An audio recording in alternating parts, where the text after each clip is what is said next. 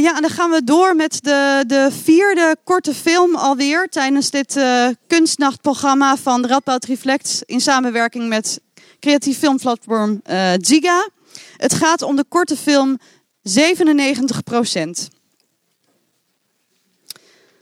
Wat als je, of u gaat toch, er gaan toch nog wat mensen weg. Ik wacht heel even, anders is het zo onrustig. Dat willen we nou ook weer niet. Gaat u rustig weg en weer zitten. Ik zie dat er hier voor eerst nog een stoel voor iemand die wil zitten. Er zijn er achter nog wat mensen. Ja, oh, kijkt u uit. Ja, daar is hij. Oké, we gaan door. Wat als je na een lange dag werken uitgeput in de metro zit? En je dating app je laat weten dat je 97% love match zich in dezelfde metro bevindt. Op minder dan 25 meter afstand. Maar wie van al die gezichten om je heen is het?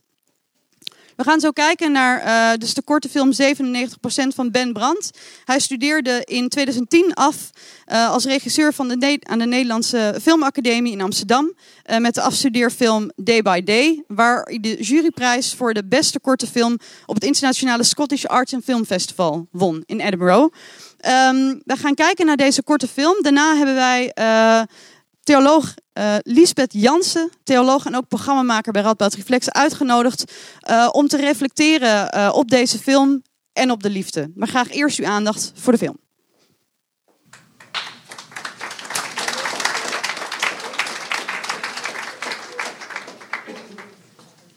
Tja, wat een, wat een treurig einde. Of, of was het eigenlijk hoopvol? Van harte welkom allemaal. Wat leuk dat jullie hier zijn. Mijn naam is Lisbeth Jansen. Ik ben uh, theoloog. Ik doe onderzoek naar de verhouding tussen liefdesrelaties en religie. En ik ben daarnaast ook nog programmamaker bij Radboud Reflex. Ik had deze film al een hele poos geleden gezien.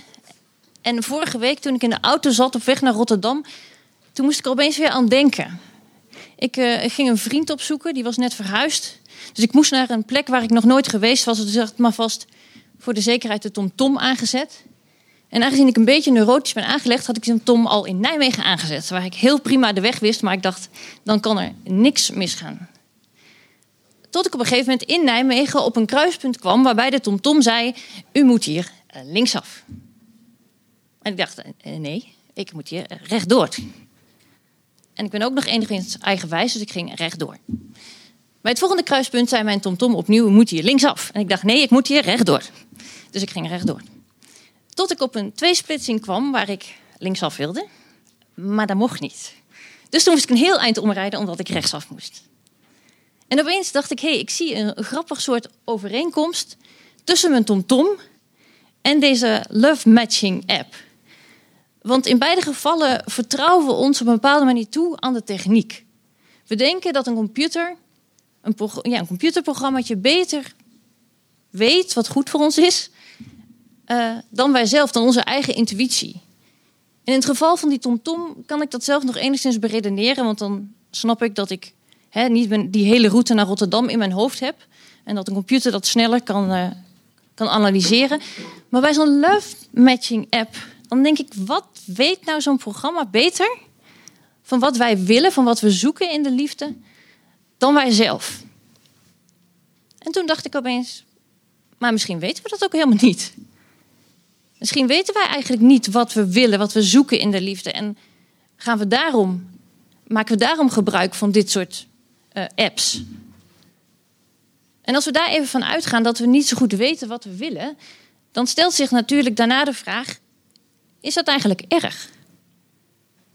En ik moest denken aan toen ik nog op de middelbare school zat en ik uh, urenlang met een vriendin lijstjes kon maken van waar ons ideale vriendje aan moest voldoen.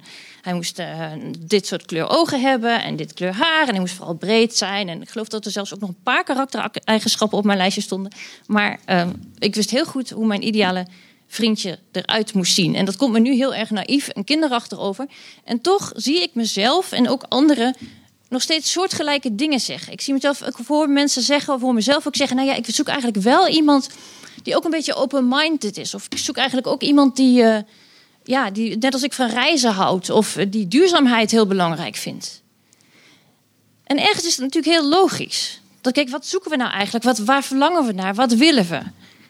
En tegelijkertijd kan het natuurlijk heel goed daartoe leiden dat we een beetje met oogkleppen op door, door het leven lopen. En dus die hele leuke man of die hele leuke vrouw die bij in de eerste minuut zegt: Ja, reizen er ook niet van. Dat je denkt: Nou, laat maar dan. Dus dat je blik veel minder uh, open is dan het zou kunnen. Een andere vraag is: waar komt het gevoel eigenlijk vandaan? Het gevoel dat er ergens een partner, een man, een vrouw rondloopt die de ware voor je is. Die de ideale love match is, die 97%, misschien zelfs wel 100. En als je dan gaat kijken naar de hele vroege filosofie, dan was er Plato en die schreef in zijn boek Symposium over, het of de, over de bolletjesmens. En hij zei heel vroeger, dus nog veel vroeger dan de klassieke filosofie, toen was er een mens en die bestond niet zoals wij uit twee armen, twee benen enzovoort. Nee, dat waren bolletjes moet zich voorstellen, twee hoofden, twee paar armen, twee paar benen, twee geslachten. En die waren volstrekt uh, tevreden. Die waren altijd samen, of althans, het was een eenheid. En omdat ze een eenheid waren, waren ze sterk. En omdat ze sterk waren, werden ze hoogmoedig. En op een gegeven moment werd dat de goden een beetje te gortig. En die pakte een zwaard en hakte die mensen doormidden. Nou, en sindsdien, schrijft Plato, lopen wij op aarde wanhopig rond op zoek naar onze verloren gegane wederhelft. Nou, is dat natuurlijk een heel leuk, grappig oud verhaaltje. Maar ergens hoor ik steeds als ik dat verhaal vertel, dat mensen denken: ik herken er ook wel iets in, want ja, die waren, waar is die nou? Ergens is het toch mijn wederhelft. Klopt dat? En is, is dat erg dat we dat zoeken? Nou, misschien niet. Maar er zijn op zijn minst twee bezwaren. En het eerste bezwaar is dat het ons eigenlijk uh, onze verantwoordelijkheid heel erg uh, teniet doet. Want als ik denk, nou ja, ergens loopt de ware rond en ik heb een partner met wie het op niet zo heel goed botert, dan is het vrij makkelijk om te denken, ja, dan is die dus niet mijn ware. Die ware, als ik die eenmaal gevonden heb, dan ben ik weer dat ene bolletje. Dan hoeven we niet, hoeven niet, te niet voor te werken, we hoeven geen ruzie te maken, we hoeven geen afstand te voelen, dan is het gewoon goed. Dus weet je wat? Laat deze meneer of mevrouw even zitten, ik ga eens verder kijken. Het andere risico is eenzaamheid. Want je kunt bij wijze van spreken je hele leven rondlopen en denken: Waar is ze? Waar is die? Die ware van mij. En haar misschien wel nooit vinden. Um, wat ik ook heel interessant vind, is als je goede gesprekken met mensen voert, als je echt contact maakt met, met anderen, of, of gesprekken hoort van anderen die over liefde en seksualiteit gaan, dan duiken er steeds begrippen op die vroeger een religieus kader hadden. Begrippen als wonder, paradijs, overgave, transformatie. Um, en we leven natuurlijk in een heel erg seculiere maatschappij. En ik vroeg me af, zou het misschien kunnen dat we desondanks nog steeds eigenlijk dezelfde verlangens hebben? Behalve dat we die verlangens niet meer, dus die verlangens naar overgave en naar het paradijs, dat we die niet meer zoeken in religie, dat we die niet meer zoeken bij God, maar bij een ander, bij een geliefde, bij een partner. En er is een heel mooi liedje van Treintje Oosterhuis, of eigenlijk is het niet van haar, maar zij zingt het. Wat dat volgens mij heel goed uitdrukt. En oké, ik ga het gewoon proberen. Het gaat zo. Ken je mij, wie ken je dan? Weet jij mij beter dan ik? Ken je mij, wie ben ik dan? Weet jij mij beter dan ik? Nou, verder zal ik het zingen aan het treintje overlaten. Dat kan ze veel beter dan ik. Maar dat gevoel van gekend zijn en geliefd zijn en, en gezien willen worden, dat is volgens mij zo fundamenteel aan de mens. Overigens is dit lied een psalm, dit is psalm 139, alleen door haar vader uh, hertaald. Um, dat ik me afvroeg dat fundamentele verlangen, als we dat zomaar op een ander projecteren, kan die, kan die ander, kan die relatie, kunnen wij zelf dat eigenlijk wel dragen? Want wij zijn ook maar een mens. We hebben ook onze tekortkomingen. We zijn ongeduldig of chagrijnig ochtends. Of we zijn, weet ik veel wat we allemaal nog kunnen zijn, jaloers. Oké, even terug naar de TomTom. De TomTom als gids wanneer we op reis zijn.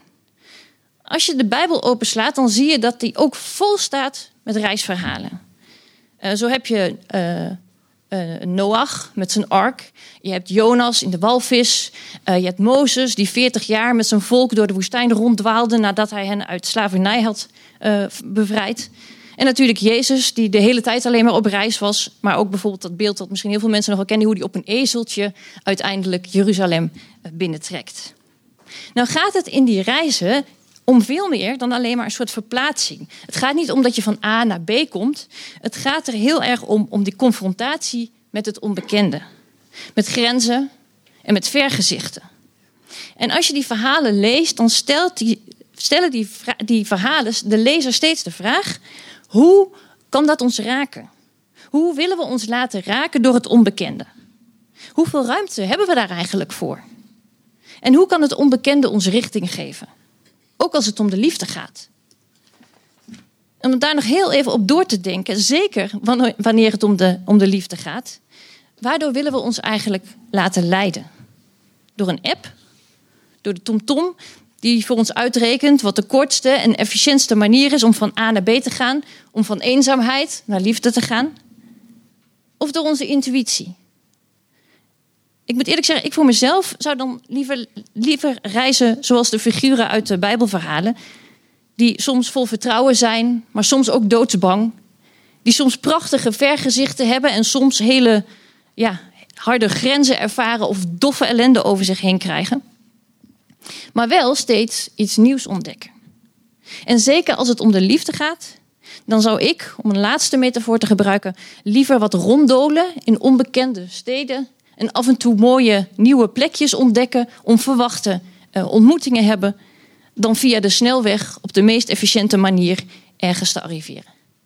Dankjewel.